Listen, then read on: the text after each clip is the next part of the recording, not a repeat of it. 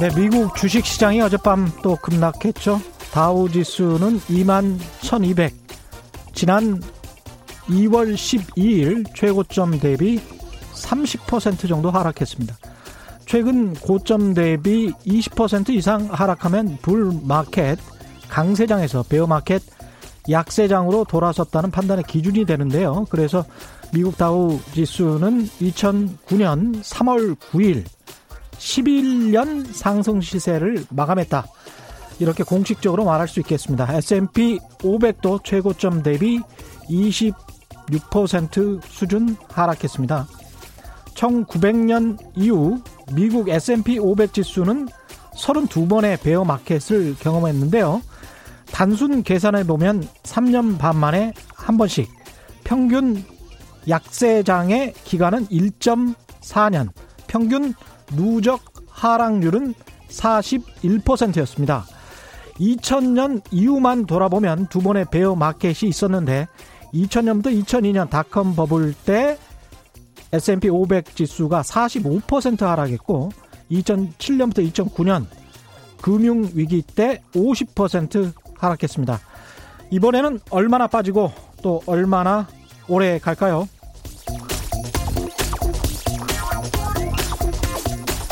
안녕하십니까. 세상에 이익이 되는 방송 최경령의 경제쇼 출발합니다. 저는 진실탐사 엔터테이너 최경령입니다.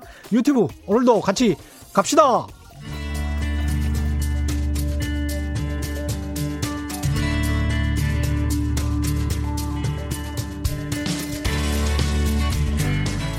경제방송 아무거나 들으면 큰일 납니다.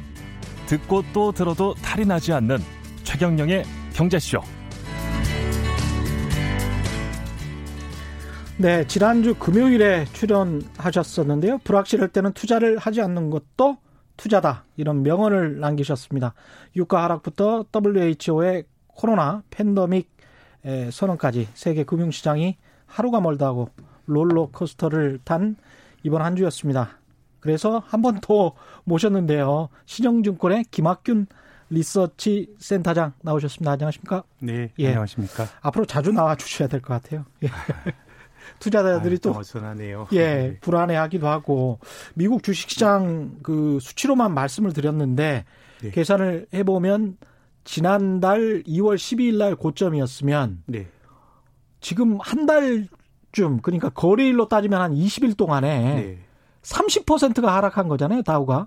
30% 하락했죠. 예. 주가지수가 30% 하락했으니까 그 안에는 한 60, 70% 떨어진 것도 있을 테고요. 한 달 만에. 예, 지금 뭐 미국 금융주들은 뭐 최근 한 3주 사이에 소위 반토막이 났더라고요. 예. JP모건, 골드만삭스, 예, 이런 것들이 반토막이 났는데, 예, 일단 뭐 금융회사들이 금리가 떨어지면서 좀 돈 벌기 어렵다는 것도 있지만, 뭐 지금 주가가 떨어지는 게 코로나가 이제 촉발시킨 건 맞지만, 예, 저는 오직 코로나 때문만은 아니라고 봅니다. 그렇겠죠. 예, 뭐, 예, 그동안에 쌓였던 모순이, 취약한 부분이 코로나란 질병을 통해서 지금 막 돌출이 되고 있는데요. 예. 뭐 미국은 주가가 많이 올랐다는 게 저는 부담이었던 건, 10년 올랐으니까 가격 부담이 굉장히 컸었고, 예, 또 경제에서 굉장히 취약한 부분들이 막 노출이 되네요.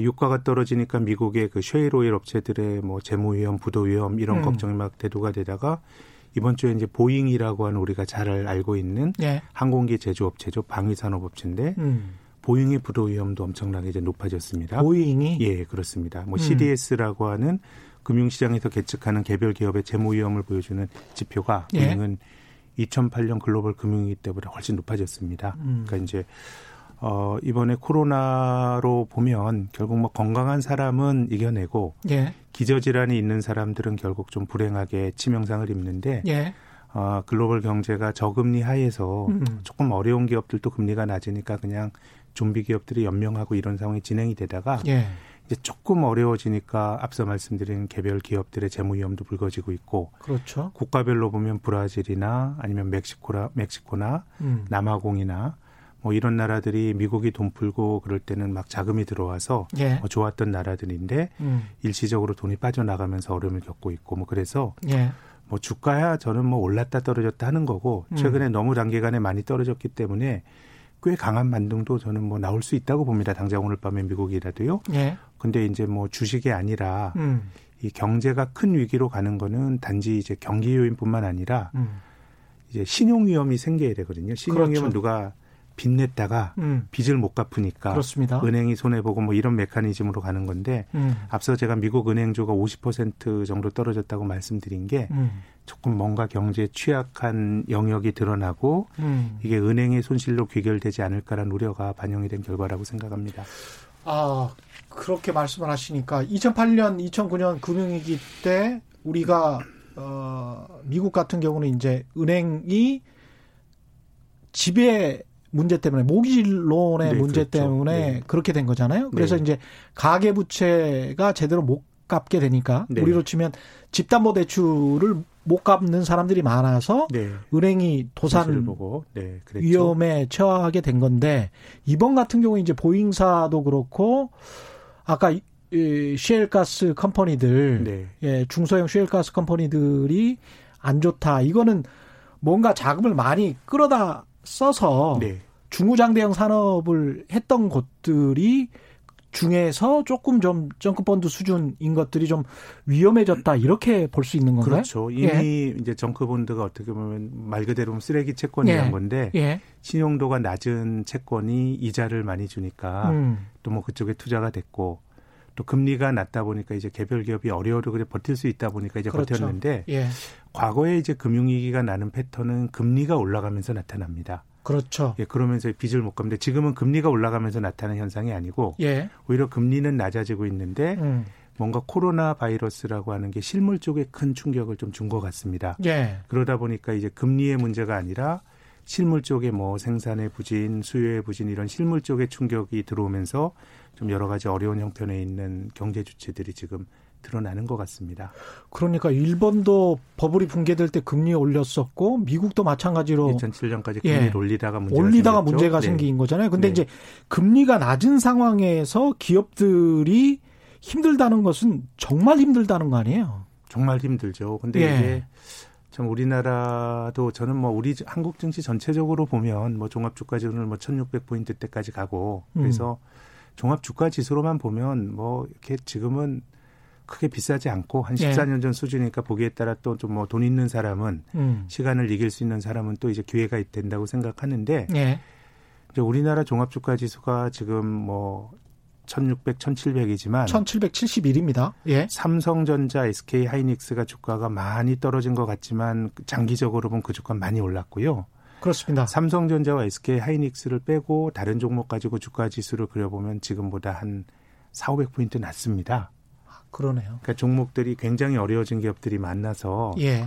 주가 뭐 주식시장 코스피라고 하는 건 제 생각에는 뭐 괜찮은 기업들 삼성전자가 종합주가지수에 예. 그 한 20% 넘게 설명하니까 예. 그 정도 버틸 수가 종목 하나하나로 보면 우리도 제조업체 중에서 영업이익으로 이 낮은 저금리에도 이자 비용을 커버 못하는 기업이 전체 상장 제조업체 한 3분의 1 정도 되거든요. 예. 그러니까 조금 취약한 영역들이 이제 많이 생겨서 뭐 이런 부분들이 지금 좀 취약한데 좀 뭐 자본주의에서 아주 냉혹하게 말씀을 드리면 자본주의에서 불황이 주는 미덕은 비효율적인 경제 주체들이 조금 이제 퇴출이 되고 예. 그럼으로써 경제가 효율적으로 돌아가는 것도 냉정하게 말씀드리면 불황이 주는 미덕이긴 한데 예. 근데 이번의 경우는 조금 과거와 다른 거는 이게 앞서서 제가 경제가 서비스업화됐다고 이제 말씀을 드렸는데요. 예. 우리나라 GDP에서 서비스업이 차지하는 비중이 한 60%, 61%입니다. 예. 제조업보다 서비스업의 비중이 더 큰데 예. 지금 1년에 벌어지고 있는 일들은 서비스업에 충격을 주는 겁니다. 예. 예. 뭐 여러 번 들으셨겠습니다만은 서비스업은 한번 날아간 수요가 이게 돌아오지 않습니다. 예. 저는 뭐 지금 머리 염색도 하고 이발도 해야 되는데 코로나 때문에 못 가거든요. 예. 그럼 뭐 언젠가 잡히겠죠. 그럼 제가 4월에 이발하러 가면 그렇다고 이발 두 번 하는 건 아니거든요. 3월에 그렇죠. 못 했다고. 예. 그럼 제가 3월에 이발 못 한 거는 머리 깎아주시는 분의 날아가는 수입이거든요. 그렇습니다. 그러니까 경제가 그런 식으로 이루어지다 보니까 이제 날아가는 영역들이 서비스업에서 많이 나타나는데, 아, 근데 서비스업은 기본적으로 제조업에 비해서는 영세한 다수의 플레이어들이 장사를 하는 곳입니다. 그렇죠. 그러니까 이쪽이 날아간다라고 하는 거는 굉장히 이제 다수의 문제들이 이제 생기는 거기 때문에 이게 정부가 지원하기도 참 뭐 어떻게 해야 될지 굉장히 어렵고요. 예전에 우리는 과거에 이제 기업에서 늘 문제가 생겼습니다. 예. 아, 글로벌 금융위 이전까지는 뭐 대우그룹이랄지 과거의 현대그룹이랄지 뭐 그런 거라 그러면은 개별 기업에 지원해주고 은행에 지원해주면은 기본적으로 문제는 봉합이 되는데 지금 이제 불특정 다수의 플레이어들이 되게 어려워지고 있다 보니까 그렇죠. 이걸 지원하기도 쉽지 않고 또 한편으로는 이 어려운 시기를 지원해서 넘기더라도 맞습니다. 이게 장기적으로도 되는 거냐도 굉장히 좀 고민스럽거든요. 그렇죠. 그래서 문제가 참 복잡한 것 같습니다. 참 복잡한 것 같습니다. 아, 이게 참 그러네요. 그 우리 대기업들 같은 경우는 현금을 지금 많이 쌓아두고 과거의 IMF 위기 때랑 비교할 수 없을 정도의 현금 유보율을 가지고 있죠. 그래도 이제 기업 부문은 건실해졌고요. 예. 그래도 뭐 일부 좀 금융시장에서 걱정하는 기업들이 있긴 하지만 기업 부문 전체로 본다 그러면은 뭐 과거에 비교가 안 될 정도로 한국 경제 주체 중에서 가계와 비교해보면 훨씬 더 건실하고요. 예. 이제 지금의 문제는 이제 가계 또 가계와 기업에 걸려 있는 영세 사업자, 자영업, 예, 이런 예. 쪽이 이제 한국 경제에서 조금 취약하게 잘 관찰해야 될 그런 영역이죠. 우리 금융시장 이야기를 좀 해봐야 될 것 같은데 지금 아까 그 말씀하신 것 중에서 이제 1,771이 오늘 코스피인데 네. 삼성전자와 하이닉스 빼고 나면 4,500포인트 정도가 더 떨어져야 네. 되는 게 맞다. 네. 그 계산을 해보면 네, 네. 그러면 한 1,200 정도의 수준이라는 종목들이 거잖아요. 종목들이 많죠. 삼성전자를 빼면 예. 뭐 우리나라에 상장된 종목이 한 2,000개가 되는데 예. 삼성전자와 SK 하이닉스가 종합주까지 한 30%를 설명을 하니까 예. 그 두 개가 잘 해주면 종합주까지는 어느 정도 방어가 되는데 예. 특히 이제 개별적으로 주식을 투자하시는 입장에선 사실 2,000개 종목에 다 개인 투자가 된 누군가 주식을 들고 있는 건데 그런 종목들로 놓고 본다 그러면 이제 그런 분들이 느끼는 체감 심리는 지금은 1,700이 아니라 한 1,200쯤 되겠죠. 예. 생각해 보면 2011년쯤에 우리가 2,100 정도 네. 종합주가지수가 그 정도였잖아요. 2,100, 2,000. 2011년이요? 예, 2011년. 2011년에 한 2,200까지 갔었죠. 2,200까지. 네, 네. 근데 지금 이제 10년이 지났는데 예. 오르지는 못하고. 예. 근데 미국 같은 경우는 이제 10년 동안 계속 올랐다가 예. 한 달 만에 급격하게 이제 조정을 받아서 30% 내려간 거니까 네. 워낙 많이 올랐기 때문에 네. 그렇다고 볼 수는 있지만 네. 우리 같은 경우는 별로 오른 것도 없는데 이렇게 떨어지니까 참 조금 네. 예. 이 질문을 일단 좀 받고 이어가겠습니다. 4531님. 우리나라 폭락도 코로나 때문만은 아니겠죠. 그러니까 기저 질환이 있는 것 아니냐. 뭔가 말씀하신 대로 약한 게 있고 한편으로는 예. 이 한국은 좀 개방도가 큰 시장입니다. 예. 외국인 투자가들이 우리 시장의 한 38% 정도 주식을 가지고 있는데요. 최근에 글로벌 주가 움직임을 보면 참 아이러니하게 생각되는 게 전 세계에서 그 난장판에서도 가장 잘 버티는 시장이 놀랍게도 중국 증시입니다. 상해 시장은 한 6%밖에 안 빠졌습니다. 예. 한국도 한 30% 가까이 빠진 거 아닙니까? 예. 이 바이러스의 발원지가 중국인데 본인들은 다른 주장을 할 수도 있지만 중국 시장은 잘 안 빠지는 이유가 중국 시장은 폐쇄 시장입니다. 그렇죠. 예. 아직까지 이제 외국인의 개방을 안 해서 외국인 투자가들이 중국의 상해나 심천 시장에서 갖고 있는 비중이 3%밖에 안 됩니다. 그런데 예. 지금은 한국은 외국인들이 많이 들고 있다 보니까 이게 지금 외국인이 파는 게 사실 코로나 이런 것도 있지만 그냥 위험한 자산을 줄이고 보자라고 하는 인식도 확실히 있는 게 예. 우리가 이번 주와 지난주에 외국인 투자가들이 주식시장 한국 주식을 매도한 게 사상 최대 규모입니다.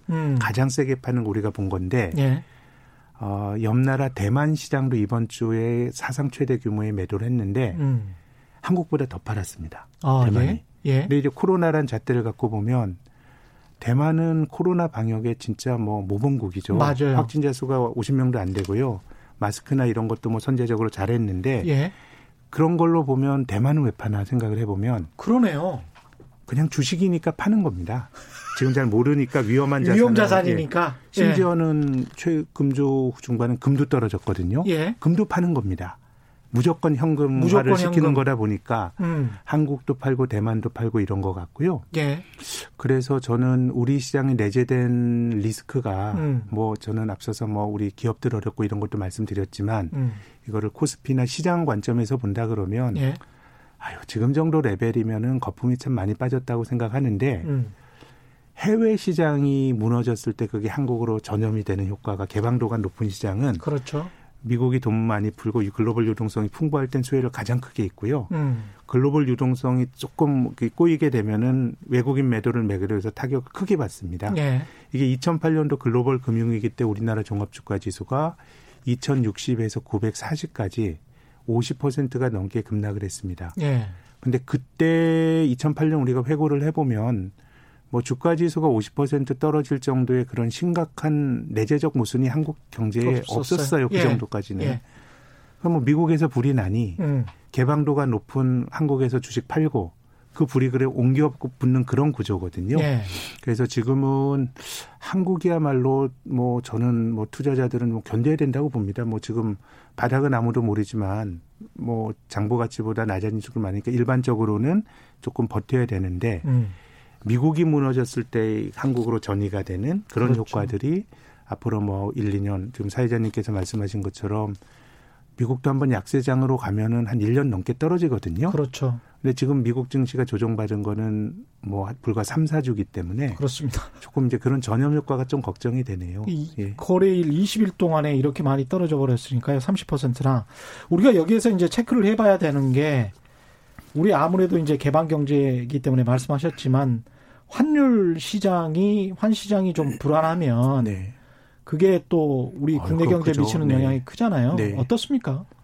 그러니까 오늘 뭐 원달러 환율이 꽤 많이 올라갔는데요. 네. 이게 환율이 올라간다, 원화 가치가 약해진다라고 하는 거는 우리가 이제 교역이나 다른 나라와 거래를 하면서 살아가야 되는데 네. 한국 사람들이 살아가야 될 코스트가 높아진다는 겁니다. 물론 뭐 환율 올라가면 수출 기업은 좋고 그렇지만 그것도 어느 정도 수준에서 움직일 때의 문제지 환율이 확 올라가 버리면 이거는 이제 우리나라 사람들이 먹고 살기가 힘들어진다는 얘기거든요. 예. 기름 수입하는 데도 더 많은 돈 줘야 되고 그렇죠. 해외로 나가는 데도 더 많은 돈을 줘야 되는 거기 때문에 지금 뭐 환율을 좀 잘 관찰을 좀 해야 되는데 그나마 우리가 2008년도 글로벌 금융위기를 겪으면서 이 환율에 대해서는 규제나 이런 부분들을 좀 많이 좀 하기는 했는데 예. 어제 오늘 나타나는 움직임은 조금 이상한 징후들이 보입니다. 우리가 수합협정 같은 것도 많이 하지 않았었어요? 했지만 이제 다시 예. 해야 되는데 또 공교롭게도 그저께 미국 쪽에서 예.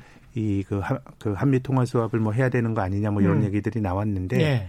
뭐 그런 안전판이 마련되는 건 굉장히 좋다고 생각이 되고요. 달러가 필요한데 우리가 미국으로부터 조달받으면 좋은 건데 이제 그거는 이제 앞으로 좀 진행해 봐야 될 부분인 것 같고 예. 지금 어제 오늘은 외환시장 쪽에서 환율이 뭐 10원씩 움직여가지고 뭐 작년 여름에도 좀 이제 세상이 어수선할 때 원달러는 1,220원까지 갔기 때문에 그랬죠. 아직까지는 그런 레벨이긴 한데 1,218원 예. 예. 환이 어떻게 움직일지는 제 생각엔 주가보다 앞으로 1, 2주 동안 더 열심히 봐야 될 것 같습니다. 환율을 더 열심히 네. 봐야 된다. 예. 그 다음에 우리가 이제 세계 경제가 공조해서 대응을 해 나가야 되고 각국 정부도 그렇게 지금 나오고 있습니다. 영란은행도 마찬가지고 네. 독일도 그렇고요. 어떻게 보십니까? 근데 이런 금리나 네. 통화 완화 정책 그다음에 뭐 QE 이야기까지 나오지 않습니까? 네. 네. 이게 이번에 효과가 있을까요? 네, 뭐 앞으로는 모르겠지만 이번 주 지난주만 하더라도 중앙은행들이 아주 급박하게 움직였거든요. 예. 미국이 금리를 0.5%포인트 낮추고 영국 중앙은행인 영란은행도 그렇게 낮추고 호주 중앙은행도 낮췄는데 금리를 내린 나라일수록 더 많이 떨어졌습니다. 예. 그러니까 지금 이게 어떻게 보면 이 금리를 낮춘다는 게 일종의 저는 그 몰핀 효과라고 생각합니다. 예. 지금 전 세계적으로 금리가 높아서 문제가 되는 나라는 어디도 없고요. 그냥 우리가 지원을 해주겠다라고 하는 응급주사를 꾹 놓는 건데 예. 근데 10년 동안 이런 몰핀을 맞으면서 글로벌 경제가 왔고 또 이 주식 자산시장은 좋다 보니까 이게 뭔가 좀 내성이 생겨버린 게 아닌가라는 생각이 좀 들고 예. 그리고 이 문제의 본질이 금융에서 벌어진 거라 그러면 금리를 낮추거나 돈을 풀어서 해결하면 되는데 이건 서비스업을 중심으로 실물에서 문제가 벌어지는 거니까 예. 금리 인하만으로는 좀 부족하고요. 지금 뭐 이제 정보가 필요한데 좀 돈을 쓰는 이제 재정 지출을 어떻게 하느냐가 좀 뭐 더 중요한 변수가 아닌가 싶습니다. 예. 예. 근데 이제 여당은 11조 7천억 규모의 추경. 근데 이게 뭐 통과는 아직 안 됐고 그 만들어 놓고 이걸로는 부족한 거 아니냐 이런 이야기도 나오고 네. 있습니다. 어떻게 보십니까 이 추경은? 지금 사실 뭐 한국뿐만 아니라 네. 많은 나라들이 지금 재정 부양책을 쓰고 있거든요.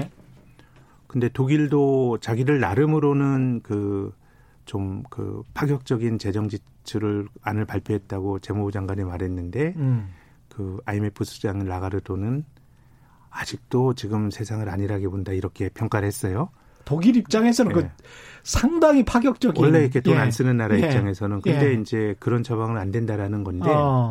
근데 저는 직관적으로는 추경을 조금 더 늘려야 되는 거 아닌가라는 생각은 드는데. 근데 그거보다 더 중요한 거는 돈을 어떻게 쓸 거냐를 고민해 봐야 그렇죠. 되는 게. 예. 앞서 말씀드린 것처럼 경제가 서비스업화가 됐고 지금 타격을 받는 것도 서비스업자들이거든요. 예. 그러면 이제 공무원 입장에서는 저는 그런 공무원들이 당연하게 뭐 당연한 의무라고 생각하는데 지원을 해주려면 이게 국민의 혈세니까 근거가 있어야 되잖아요. 그럼요. 예. 근데 예전에 제조업 중심으로 우리가 위기를 닥칠 때는 그 기업은 조직화된 경제 주체니까 자기의 손실 같은 거 계산해서 받을 수가 있습니다. 그러네. 근데 지금은 자영업자나 이런 영세 사업자들은요. 야, 이거 매출이 줄어든 걸 입증을 하고 이래야 되잖아요. 이게 하기가 힘들어요, 제 생각에는. 그러네요. 그 왜냐하면 뭐 4천만 원인가 그 매출액 기준으로 네. 간이과세자들이 네. 많을 거기 때문에 네.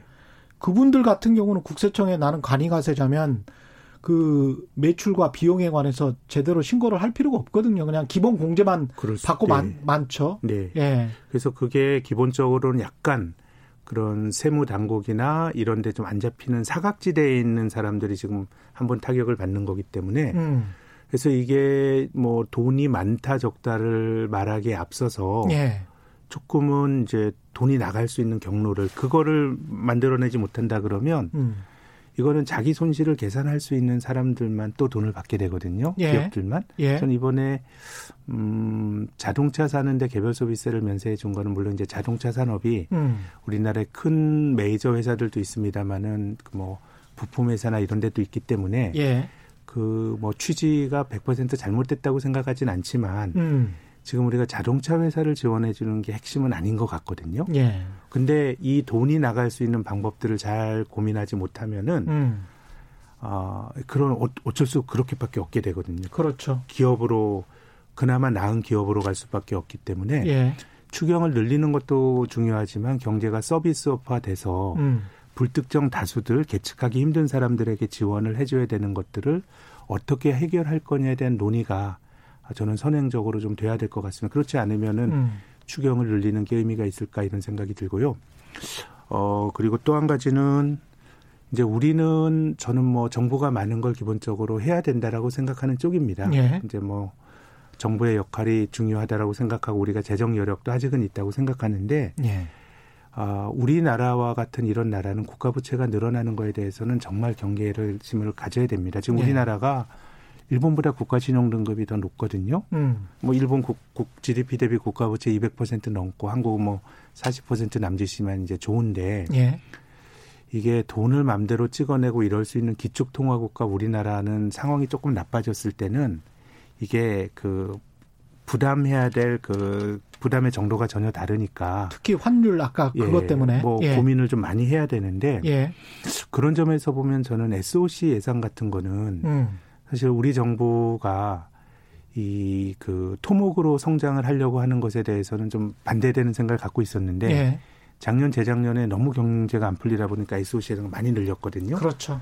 근데 늘리는 과정에서도 그 사업 그 예타라고 하는 타당성 검사 같은 것도 사실 생략하고 한 것들도 되게 많아요. 예. 그런 거라 그러면은 저는 이제 그런 것들은 정말 정직하게 조정해야 된다고 생각합니다. 지금 뭐 땅을 파고 하는 게 장기적인 성장 잠재력에 도움이 되냐 그러면은 진짜 쓰는 것도 조정을 좀 해야 될 것 같고요. 어쨌든 자영업자에게 가는 걸 고민을 해봐야 되는데 그래서 지금 그 재난기본소득이 나오는 게 전 이게 맞는지 틀리는지 고민스럽습니다. 다만 그런 문제 제기가 되는 그 포인트는 좀 공감이 가는 게 이게 계산할 수가 없어요. 아까 말씀하신 대로 계산할 수가 없는 계산할 수가 없는 플레이어들이 있는데 이들이 심각한 충격을 받을 것 같습니다. 그러니까 그냥 그걸 그냥 일률적으로 주자라는 게 그런 생각인 것 같아요. 선의로 해석을 해보면. 그래서 그걸 포함해서 돈이 갈 수 있는 방법들을 1차적으로 고민을 해본 다음에 금액을 늘리는 거는 저는 다음 차원이라고 봅니다. 지금 속보가 들어와 있는데요. 조금 전 은성수 금융위원장이 공식 브리핑을 했습니다. 인터뷰를 했는데 다음 주 월요일부터 공매도를 금지한다고 합니다. 최근 엄중한 상황을 반영해서 6개월간 공매도 금지. 시장 동향을 점검한 뒤에 필요 조치를 단호히 집행할 것. 자금 지원 업무 또 8개 은행과 시중은행과 빠른 시간 내에 조치할 것이다. 이렇게 이야기를 했습니다. 공매도 금지 빼고는 별다른 조치는 지금 제가 보기에 지금 이 상황이라면 지금 나와 있는 것 보면 없잖아요. 네, 뭐 조치가 있겠습니까? 글로벌 주가가 다 떨어지는 상황이니까. 이게 말로 이렇게 일단 시장을 안정시키려고 하는 것 같은데 금융위원장이. 이게 A 주시를 기획재정부도 그렇고 금융위도 그렇고 이렇게 계속 하는데 지금 재난기본소득 관련해서도 말씀하셨습니다마는 어떤 방향을 잡고 이게 재난기본소득인지 아닌지도 사실은 그 개념조차도 불투명하잖아요. 불투명한 개념이죠. 이게 긴급 소비 진작책이라고 볼 수도 있는 거잖아요. 기본이라고 하는 거는 제 생각엔 조금 뭐 아주 반복적이고 이런 성격이 있기 때문에 조금 신중하게 사용돼. 한번 지원을 하게 되면 이걸 줄이는 건 힘든 일이거든요. 그러니까 어쨌든 좀 다양하게 좀 논의를 해볼 가치는 있다고 봅니다. 그래서 어떤 명확하게 계획을 짜서 행동은 빨리 해야 되는 거 아닙니까? 그래도.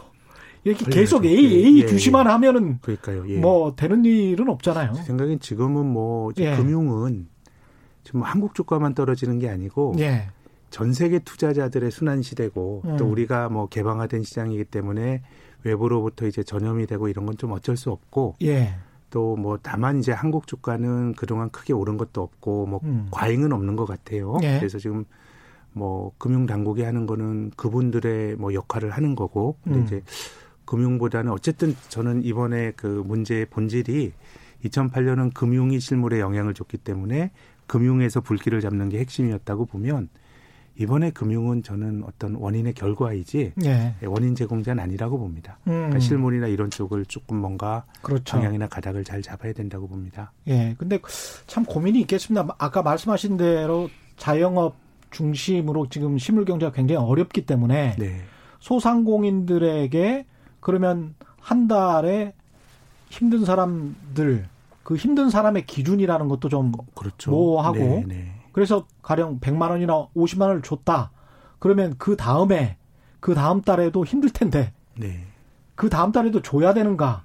그러니까 상당히 좀 그렇잖아요. 이게 정말 어렵습니다. 말은 쉽게 재난기본소득이라고 할 수 있는데 이게 결정을 어떤 개념으로 어떻게 해야 될지. 근데 다만 지금이 이 앞서서 제가 뭐 실물의 문제가 중요하다고 말씀드렸지만 뭐 금융은 그 반영물이라고 보더라도 아, 미국의 주가가 최근 3주 동안 조정을 받은 속도는 우리가 뭐 20세기 후 경험했던 대공황, 87년 블랙먼데이, 2008년 글로벌 금융위기 이런 때보다 더 빠르게 떨어졌으니까요.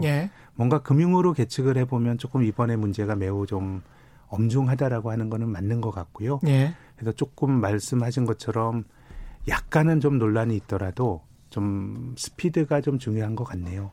좀 지금 어차피 저는 어떻게 봐도 꼭 돈이 가야 될 때 정확하게 계측할 수 있는 방법은 없을 것 같아요. 공무원들이 이 세상의 변화 어떻게 계산하겠습니까? 없을 것 같아요. 그러니까 조금 넓게 보고 뭐 좀 해야 되는 거 아닌가라는 생각은 좀 드네요. 제가 그 과거에 취재를 할 때 그 지난 정부 때였는데 국민건강보험 에서 취재를 해보니까 네. 어떤 아까 간이과세자들 같은 경우는 제대로 적어놓지를 않아요, 사실. 그러니까요. 왜 네. 어차피 4천만 원 이하는 본인의 매출액이나 본인의 순이익이 그 국세청 입장에서도 뭐 걷어들이는 세금과 전혀 관련이 없기 때문에 거의 멋대로 적어내거든요. 네, 네. 그래서 그 분들 같은 경우는 그걸 믿고 그 지원을 해줄 수는 없을 것 같아요. 그게 이제 그 국민건강보험공단에 있는 그 자료가 국세청 자료거든요. 네, 네. 그 자료를 제가 봤을 때는 이건 이 자료를 믿고 뭐 거기 보면 한 달에 뭐 13만 원 번다 이렇게 돼 있어요. 네. 예. 그런 자료들이 꽤 있기 때문에 이거는 그 지금 말씀하시는 게 상당히 맞는 것 같습니다. 13만 원 버신 예. 분은 거기서 얼마 손실 받았다고 어떻게 적어내겠어요. 그렇죠. 그분들이 사실 가장 큰 타격을 받았을 개연성이 있죠. 그렇죠. 그 전에 신고가 뭐 좀 축소됐다고는 하더라도. 그렇죠. 그러니까 지금의 구조로는 해결할 수 있는 방법이 좀 없는 것 같거든요. 예. 예. 근데 어쨌든 심증적으로나 뭐 금융시장이 늘 합리적이지 않지만 반응하는 행태는 보통은 아닌 것 같다 그러면 조금은 좀 여유를 두고 돈이 좀 셀 가능성도 있다고 봅니다. 뭐 그런 것까지도 우리가 합의를 할 수 있다라는 선을 가지고 논의를 해야지. 예. 그걸 100% 이렇게 가기로 한다 그러면 뭐 시간이 아무리 지나도 해결될 일은 아닌 것 같습니다. C3SWK님. 우리나라 은행은 안전할까요? 이런 질문 주셨는데요. 뭐 우리나라는 그 부동산이라든가 뭐 이런 것들이 뭐 되게 되면 은행이 조금 어려울 수가 있고요. 예. 근데 뭐 그건 뭐 가능성의 차원이지만 뭐 아직까지는 예. 이걸 뭐 현실적인 뭐 우리가 계측할 수 있는 위험으로 말하기는 조금 힘든 것 같고요. 예. 근데 뭐 저희가 계산할 수는 없지만은 늘 은행들이 한국은 외화 포지션 때문에 좀 문제가 됩니다. 예. 이제 예를 들어서 지금 미국도 그런 거 하는데요. 글로벌 금융위 때도 그랬고 은행들이 어려우면은 사실은 경제가 전체적으로 나빠집니다. 그럼요. 그래서 이제 은행은 금융 시스템의 핵심이고 은행 증권 보험이 있지만 은행을 제일 금융권이라 그러고 은행 예금자를 보험하기 위해서 정부가 세금으로 5천만까지 해주는 게 이게 기본 인프라라는 거거든요. 예. 그래서 은행이 흔들리면 중앙은행이 지원을 할 수가 있는데 한국이 원화 쪽에서 문제가 생기면 한국은행이 지원해 주면 되는데 외화 쪽에서 문제가 생기는 건 우리나라 중앙은행이 해줄 수가 없거든요. 그러네요. 그런데 예. 이제 지금 한국의 부동산 투자나 이런 것들이 해외로 많이 나갔습니다. 한 3년 동안에 100조 원 나갔고요. 예. 이제 그랬을 때 기본적으로 은행이 외화 포지션을 잡게 되는데 제가 여기서 뭐 자세하게 이걸 좀 쉽게 설명드릴 수 있는 재주는 없는데 이 은행이 이 포지션을 잡은 것들을 금융감독당국이 좀 잘 컨트롤하고 해야 되지 않겠나 싶습니다. 그러니까 해외 부동산이 한참 또 화랑이었습니다. 우리 네. 부동산처럼. 그래서 네. 기관도 그렇고 연금도 그렇고 은행도. 그러니까 뭐 쉽게 말씀드리면 예. 100조가 해외로 부동산으로 100조 원이 나가면 그건 달러로 바꿔 나가야 됩니다. 그렇죠. 그 부동산 투자하는 사람은 원화를 달러로 바꿉니다. 예. 그래서 이제 그 달러를 은행을 통해서 조달하는데 그 과정에서 예. 은행이 달러를 조달해 주는 역할을 하게 되고 은행이 약간 이제 외화 표시 부채를 지게 되는데 2008년도에도 이제 그때 부동산 투자가 아니고 조선업체들이 돈을 너무 많이 벌다 보니까 그 달러를 은행과 관계를 맺다가 결국 이제 은행이 맺은 부채를 단기 부채를 한국은행이 해결하지 못하니까 한국의 시중은행들이 예. 환율이 1,600원까지 가면서 한국이 굉장히 어려움을 겪었거든요. 그래서 뭐 그래도 우리나라가 뭐 2008년도에 그 금융위기가 한국이 환율이 제일 불안하게 움직이면서 충격을 받았던 나라라서 예. 그런 건전성은 관료들도 많이 점검을 하곤 했는데 예. 어쨌든 지금 환율이 불안하게 움직이니 은행은 외화 포지션이나 이런 쪽은 어쨌든 우리가 좀 취약할 수밖에 없는 영역이니까 예. 뭐 그런 쪽이 문제가 생긴다라면 생길 수 있는 영역인 것 같은데 그것도 뭐 지금 상황에서 문제가 있다 말할 수는 없습니다. 그렇죠. 가능성의 예. 차원에서 말씀을 드리는 겁니다. 어제 홍춘욱 박사랑은 BIS 비율 이야기해봤는데 그때가 한 15% 미국 네. 쪽은 한 14.5% 그렇게 이야기를 해서 아직은 뭐 건전하다. 그런 이야기를 했었고 지금 말씀하시는 거는 외화 표시 부채 쪽은 좀 살펴봐야 될 것 같다. 늘 중요하다고 봅니다. 늘 중요하다. 늘 중요합니다. 예. 우리가 외환은 만들어낼 수가 없는 나라이기 때문에 그렇죠. 늘 중요합니다. 그쪽에 상업용 건물이나 투자한 쪽에서 그쪽이 안 좋아지고 그쪽의 자산 가격이 하락했었을 때 우리가 그 리스크를 달러 리스크로 받아야 되니까. 네, 조금 장기적으로는 예. 그런 리스크가 있고, 예, 이제 그 달러를 조달하는 과정에서 은행들이 예. 얼마나 좀 적당한 포지션을 적절한 포지션을 취했느냐, 뭐 이런 것들도 조금 중요하죠. 근데 글로벌하게 보면 예. 은행주 주가는 진짜 안 좋습니다. 이건 뭐 이제 은행의 안정성의 문제가 아니고요. 예. 한국의 은행들도 돈을 저렇게 많이 버는데 배당도 많이 주는데 주가가 못 움직입니다. 예. 그 이유가 장기적으로 그 금융은 돈 장사입니다. 그렇죠. 근데 이제 금리가 떨어지면은 이게 뭐 돈을 벌기가 힘든 구조이거든요. 그러네요. 이제 그러다 보니까 예. 유럽의 은행주들은 글로벌 금융위기 때보다 주가가 더 낮아졌습니다. 최근에. 일본 뭐 유럽의 은행주들은 이게 마이너스 금리가 아니라 예. 제로 금리가 아니라 마이너스 금리까지 간 거거든요. 이게 뭐 우리가 아는 상식에 반하는 일이 벌어지는 건데. 이른바 A대 마진이 있을 수가. 그러니까 돈을 예. 빌려준 사람이 이자를 받아야 되는데 예. 돈을 빌려주는 사람이 뭐 오히려 웃돈을 받으면서 빌려주는 꼴이니까요.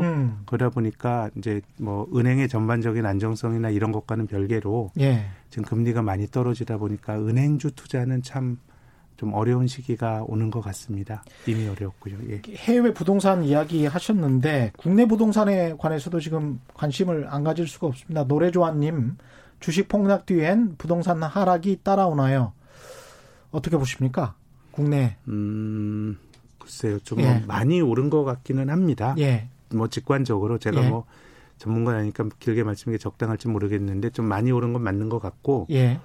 그리고 그 부동산은 늘 조심해야 됩니다. 올라도 걱정이고 떨어져도 걱정입니다. 그럼요. 지금 우리 주가가 많이 떨어졌지 않습니까? 이제 주가가 떨어지게 된 거는 뭐 여러 가지 원인이 있어 주가가 떨어지는 거니까 이것도 범상이 볼 일은 아니지만 예.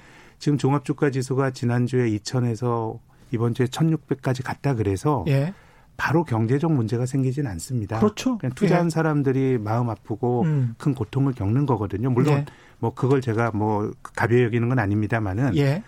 근데 부동산은요 많이 떨어지면 이게 경제에 큰 부담이 됩니다. 예. 주식과 부동산의 가장 본질적인 차이는 내 돈 갖고 하느냐 돈 빌려서 하느냐 차이거든요. 예. 뭐 주식은 투자한 사람이 자기 책임하에서 손해를 보면 끝나는 건데 부동산은 큰 돈이 들어가고 대부분 은행으로부터 차입을 해서 투자하다 보니까 예. 그 담보 가치가 많이 떨어지게 되면 이게 은행 힘들어지고 이런 일이 발생할 수 있거든요. 그렇죠. 그렇기 때문에 여러 가지 부동산은 기본적으로 연착륙을 좀 이 중심으로 정책이나 이런 것들을 하는 게 맞는 것 같고요. 맞습니다. 예. 많이 떨어지면 우리가 지금은 부동산이 올라서 걱정이지만 2012년, 13년, 14년엔 또 집값이 떨어져서 일본형 장기 불황으로 가는 거 아니냐라는 공포가 우리가 6, 7년 전에 그 존재를 경험을 했거든요. 예. 금융위기 이후에. 네. 예. 근데 이제 미국의 주가를 보면 뭐 아마존이나 구글 주가가 한없이 올라갈 것 같았지만 역시 10년 오르고 바닥에서 10배, 20배 오르면 부담되니까 많이 떨어지는 거거든요. 그렇죠. 그럼 뭐 부동산이라는 것도 저금리에서 많은 나라 부동산이 올랐는데 뭐 호주, 뭐 홍콩, 뉴욕 이런 데 부동산이 조정을 받고 있기 때문에 예. 그냥 시장 자체적으로도 저는 조금 과한 영역까지 간 게 아닌가 이런 생각들이 좀 들고요. 예. 그리고 또 상업용 부동산은 뭐 지금 이번에 코로나 사태라든가 이런 게 서비스업의 위기라는 게 서비스업은 사람들이 얼굴 맞대고 하는 거거든요. 예. 그 물리적 공간이 상업용 부동산이기 때문에 뭐 그런 쪽은 조금 더 어려워지는 거 아닌가라는 걱정이 됩니다. 코로나19로 인해서 그동안 많이 올랐던 미국 주식시장이 그걸 어떤 핑계로, 계기로 네. 떨어졌다고 본다면 한국에서는 이른바 이제 팡이라고 불렸던 기업들 그 정도의 주가 수준으로 시가총액이 올랐던 게 사실은 한국의 강남 아파트가 네. 한국의 자산시장에서는 팡 같은 그런 형태의 시가총액이 오른 거거든요. 네. 그렇게 본다면 그 정도로 가파르게 올랐으면 이게 이제 어떤 핑계거리가 생긴 거잖아요. 네. 그래서 떨어질 가능성은 어떻게 보십니까? 잘 모르겠습니다. 다만 좀 뭐 경제 보는 입장에서는 우리 경제 체력에 비해서 조금 뭐 많이 오른 것 같다라는 생각은 가지고 있습니다. 그래요. 예, 2935님은 퇴직연금으로 살아야 하는 사람들은 어찌 대처해야 하나요? 퇴직연금도 이제 크게 보면 안전자산의 채권 같은 곳에 투자한 게 있을 거고, 그냥 예금 같은 곳에 투자한 게 있을 거고, 그 다음에 진짜로 이제 주식 같은 곳에 투자한 퇴직연금이 있을 텐데, 이 주식 같은 곳에 투자한 퇴직연금은 어떻게 되는 겁니까? 뭐 장기로 보면 뭐 늘 위기는 이것 또한 지나가리라라고 생각하시는 게 맞습니다. 특히 이제 우리가 개별 주식을 투자하는 경우는 내가 종목을 잘 선정하면 뭐 아주 대박이 될 수도 있고 또 잘못하면 망할 수도 있죠. 근데 시장이라고 하는 거는 어떻게 보면은 주가지수라고 하는 건 승자의 기록이거든요. 예를 들어서 우리나라에서 많은 기업들이 퇴출이 됩니다. 그 상장 나쁜 기업들은 상장 폐지가 되면 나쁜 기업들은 종합주가지수 산정에 안 들어가는데 이런 것들을 이제 종합주가지수의 생존자 편의 뭐 서바이벌십 바이어스 이런 얘기를 하는데 1982년도가 미국 시장이 70년대 내내 약세장이 진행이 되다가 1982년도가 미국 증시 약세장의 저점이었습니다. 굉장히 어려운 시기였고 비즈니스 위기에서 뭐 주식은 죽었다 이런 얘기 나왔던 시기인데 그때부터 미국 주가가 20배 올랐습니다. 올랐는데 제가 드리고 싶은 말씀은 우리가 우량주를 장기 투자하라라고 얘기를 하지만 그렇죠. 지금의 우량주가 앞으로 우량주라고 하는 보장은 없어요. 지금 좋은 기업인데 앞으로 그 기업이 계속 없는데 82년 초에 이제 미국 시장을 대표하는 다우지수라는 게 있습니다. 이건 미국 시장에서 거래가 되는 종목이 한 6,000개가 되는데 그중에서 제일 좋은 거 30개를 뽑아놓은 게 다우지수입니다. 그런데 82년 초에 다우지수를 구성하고 있었던 30개 종목이라 그러면 그 당대의 세계에서 제일 좋은 주식이라고 봐야죠. 미국에서 제일 좋은 30개니까. 근데 82년 초에 다우지수를 구성하고 있었던 종목 중에서 아직까지 다우지수에 들어가 있는 거는 10개밖에 없습니다. 20개가 이탈했습니다. 그중에서 망한 것도 있습니다. 전 세계에서 제일 좋았던 38년 전의 블루칩 중에 망한 것도 있는데 그래서 82년 초에 다우지수를 구성하고 있는 30개 종목을 내가 하나 샀다고 생각하면 그때 다우지수를 내가 개별 종목 직접 투자를 통해서 정확히 복제한 건데요. 그렇게 투자한 다우지수는 얼마 전에 다우지수가 28,000 갔을 때 19,000밖에 안 됩니다. 근데 나쁜 거 빼고 좋은 거 갈아 낀 다우지수는 28,000까지 가는 거거든요. 인덱스에 투자했으면 뭐 28,000 그대로 가는 거죠. 그러니까 뭐 장기적으로 인덱스에 투자해서 개별 종목에서 뭐 10배 오르는 대박을 못 칠 수는 있지만 주가 지수는 기본적으로 나쁜 거 빼고 좋은 건 없는 역사입니다. 그러니까 시장에 투자하면 큰 낭패는 보지 않습니다. 맞습니다. 그래서 이제 퇴직연금 이런 게 장기성 상품이라고 하시면 너무 단기적인 등락에 연연하실 필요는 없는 거고요. 이제 주가지수라고 하는 건 당대의 가장 효율적인 제가 앞서 말씀드린 것처럼 한국이 되게 뭐 그 약한 영역이 많다고 말씀을 드렸는데 그래도 괜찮은 몇 개 기업 때문에 뭐 2,600도 가고 하는 거거든요. 그래서 주가지수는 늘 나쁜 걸 빼고 좋은 거를 넣는 그런 리밸런싱이 주기적으로 이루어지기 때문에 조금 길게 보시면 뭐 주식 같은 게 크게 낭패를 보시진 않습니다. 그렇다면 앞으로 산업구조나 이런 것들이 어떻게 변할까? 그리고 앞으로 가장 효율적인 기업들, 살아남을 기업들은 뭘까? 이걸 지금 고민을 해봐야 될 시기인 것 같은데요. 개별 종목 투자하시는 분들은 뭐 그런 걸 생각하셔야 되고요. 우리가 한 제가 증권회사에 입사했을 때 한국에서 제일 큰 기업은 한전이었습니다. 근데 그거 뒤로 밀려났죠. 그거를 어떤 기업들이 차지하나요? 요즘 2차 전지 만드는 LG화학이 들어갔죠. 또 그 바이오 업체인 셀트리온이 들어갔죠. 그래서 개별 종목 투자하는 사람 그걸 찾는 거고요. 지수 시장에 투자하시는 분들은 지수가 알아서 그렇게 리밸런싱이 되는 겁니다. 그들의 비중이 커지면서. 그래서 퇴직연금이라는 게 일반적으로 그런 어떤 지수형 상품에 투자하시는 경우가 많을 것 같아요. 그런 거라 그러면은 좀 나쁠 때도 좀 그 쉬지 않고 투자하시는 게 핵심인 것 같고 뭐 지금 뭐 주가가 바닥인지 아닌지 모르겠습니다만 좀 길게 보면 뭐 시장에 대해서는 좀 뭐 이것 또한 지나가리라라고 생각하는 쪽입니다. 재택근무도 그렇고 이 일반적으로 사람들이 잘 안 모이는 사회적 거리두기 같은 것도 그렇고요. 4차 산업혁명이랑 관련해서 그거를 더 촉진시키는 그래서 인터넷 세상을 더 강화시키는 그래서 그쪽의 어떤 산업들, 종목들 어떻게 생각하십니까? 그게 또 강화될 것 같습니다. 저희들이 네. 그 증권회사 애널리스트들이 주로 활동하는 게 이제 기업 방문하는 거거든요. 네. 근데 지금은 기업 방문을 못 해요. 기업도 안 받아주고. 그렇겠다. 그래서 우리가 이거를 예. 컨퍼런스 콜로 했거든요. 예. 근데 하니까 됩니다. 뭐 1시간 내고 안 가도 됩니다. 그렇죠. 그러니까 우리가 시간을 효율적으로 쓴다는 관점에서 보면 많이 바뀔 것 같은데 문제는 뭐냐면 우리가 대면하고 되면 택시도 타고 이러면서 가는 거거든요. 그렇죠. 그러니까 경제는 효율화가 되지만 부수적인 활동은 줄어드는 겁니다.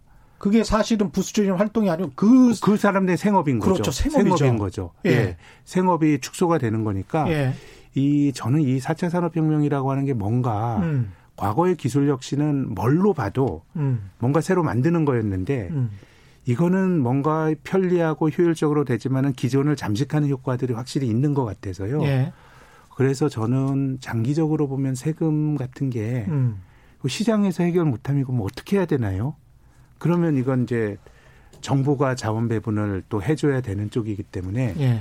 그래서 뭐 이게 뭐 아주 정말 깊게 고민해야 되고 여러 가지 지금 약점도 많다고 생각합니다만은 뭐 기본소득이나 이런 거 많이 논의가 될 것 같아요. 예. 예, 뭐 효율적으로 되면 거기서 돈 버는 사람들 생기는 거거든요. 그렇죠. 뭐 구글이 또 다 돈을 버는 게 됩니다. 그런 예. 비즈니스가. 예. 그러면 다 어려워지는데 특정 기업의 주주만 돈을 많이 벌게 되면 어휴. 그걸 누가 그렇게 놔두겠습니까? 그대로. 그렇죠. 그래서 지금 뭐 소위 구글세란 이름의 그 기술주에 대한 증세 논의 같은 게 유럽에서도 벌어지고 있고 예. 미국에서도 굉장히 조심스럽지만 구글이나 아마존에 대한 반독점 조사 같은 게 벌어지고 있어서 예.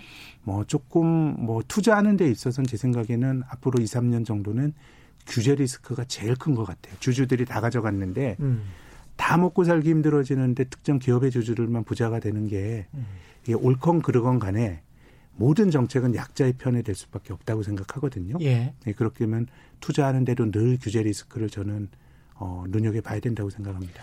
기존에 안 그래도 이제 포스코 등 중우장대형 산업들은 굉장히 많이 빠졌었습니다. 고점 대비. 지금 네, 많이 빠졌죠. 예, 뭐 70% 이상 빠진 것 같은데 그럼에도 불구하고 이제 어느 정도 많이 빠졌으니까 문제가 될 만한 산업들은 그럼 뭘까요? 우리가 이른바 이제 자연스럽게 제 생각 거의 모든 영역에서 예. 우리가 잘 아는 중우장대형 산업은 다 공급 과잉이거든요. 그렇게 보시는 거예요. 근데 여기서 예. 몇 개가 이제 지금 우리나라 이제 은행들이 예.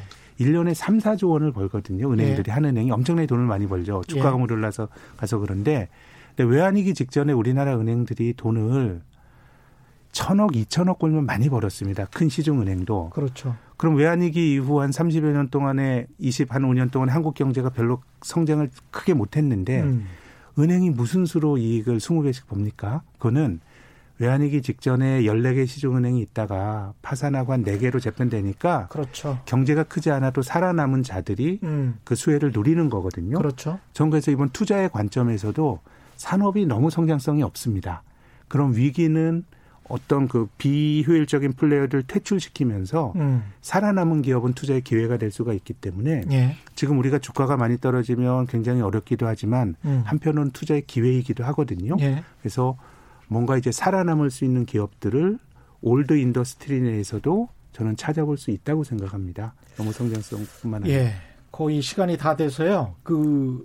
이게 저 유럽의 그 사람들의 인적 이동도 미국 트럼프 대통령이 뭐 국경을 막는다. 예. 트래블 밴 같은 것도 여행 금지하겠다라고 했는데 이게 무역에 미치는 영향, 그다음에 자유무역의 종말 정도로까지 봐야 될까요? 어떻게 보십니까? 뭐 영향이 크겠죠. 이미 예. 트럼프가 들어와서 이제 글로벌리제이션에 한번 타격을 받았는데 예. 아무리 자동화한다고 하더라도 가서 계약을 하고 뭐 이런 것들은 필요한 거거든요. 사람이 만나서 해야 될. 예. 그래서 뭐 여러 가지로 호태가 될 것 같고 또 교육뿐만 아니라 지금 우리가 중국의 공장 가진 거에 대한 리스크를 경험했거든요. 예. 또 베트남이 그러면 중단되면 어떻게 될 거냐 이런 것들이 있기 때문에 예.